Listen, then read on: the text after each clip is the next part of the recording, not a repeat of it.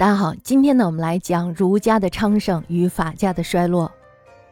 武帝时代，大家知道儒生呢已经固然抬头了，但是呢，当时法家的势力是占明显的优势的。那么等到武帝晚年的时候，国家呢当时内乱频发，已经处在了一个危亡之中。后世呢为了引以为戒，于是呢汉室逐渐形成了舍法而采用儒的趋势。大家知道儒它主要是用思想来控制人的。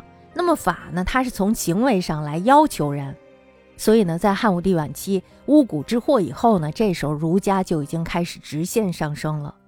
昭帝的时候呢，霍光执政，虽然呢仍在重用法家的桑弘羊还有田延年等，但是呢，儒家的势力这时候已经是不可小觑。儒家呢，这时候也借着这个势头开始兴起，他们不但积极的称颂三代周公孔子之言，而且呢还推广儒家的王道政治思想。并且呢，对武帝的盐铁酒专卖，还有就是军书平准这一套政策提出了公开的反对。为此事呢，儒法两家集团曾经公开的在朝堂上辩论。结果怎么样？结果咱们不是说过吗？他罢除了酒的专卖，儒家这时候是获得了小胜利的，是吧？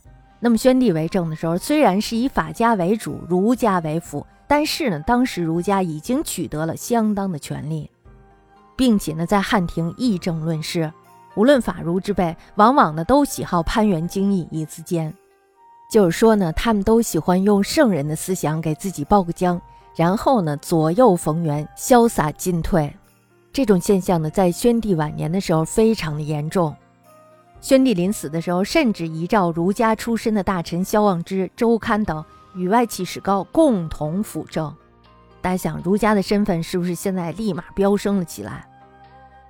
元帝的为人呢是仁柔好儒的，继位之后呢，他非常重用萧望之等贤臣，儒家的势力呢这时候就顿见高涨。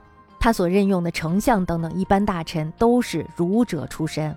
此外呢，弟子员的名额也激增至一千多名。那么博士的名额呢，在元帝以后也不限于五名。那么这样出现了一个什么情况呢？渐渐的就出现了每经历数家博士的情形。结果呢，经学就一下兴起了，而且呢，出现了分经分家而言的师法风气。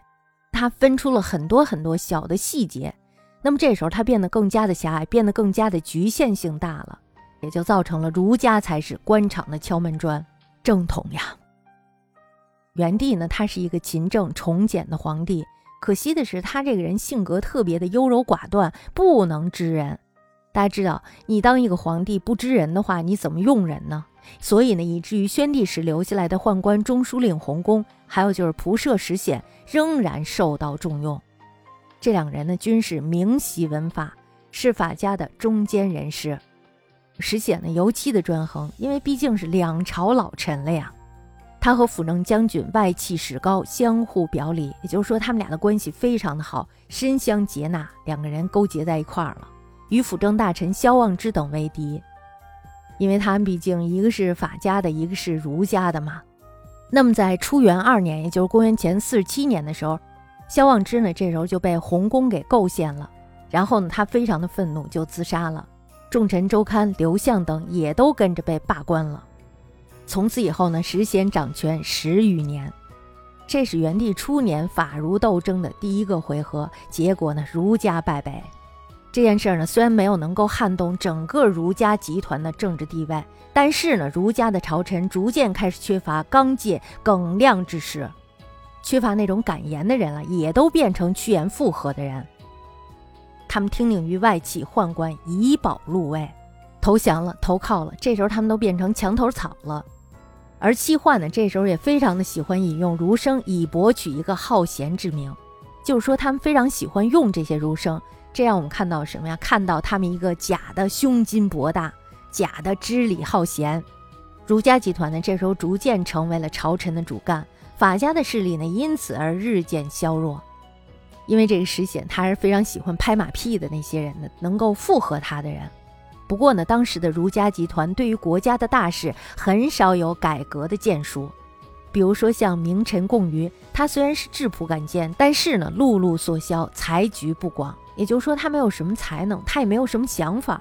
丞相匡衡阿谀奉承，戏弄文艺，时伐大臣，辅政之意。也就是说，他作为一个丞相，他实际上是没有存在的价值的。他只是一味的屈从石显，石显说什么就是什么。所以说呢，石显他并不觉得儒家有什么可怕的，反而觉得他们都是他的走狗。那么在静宁元年，也就是公元前三十三年的时候，元帝驾崩，太子敖继位，成为了成帝。石显呢，这时候就失去了倚仗的后台。丞相匡衡呢，于是就趁机列数了他很多的罪状，然后呢禀告了皇上。结果呢，石显被遣返回乡，愤懑而死。那么这样呢，就结束了宦官干政的局面。但是呢，不久就因为成帝他沉迷酒色，而开启了外戚王家专政的新局面。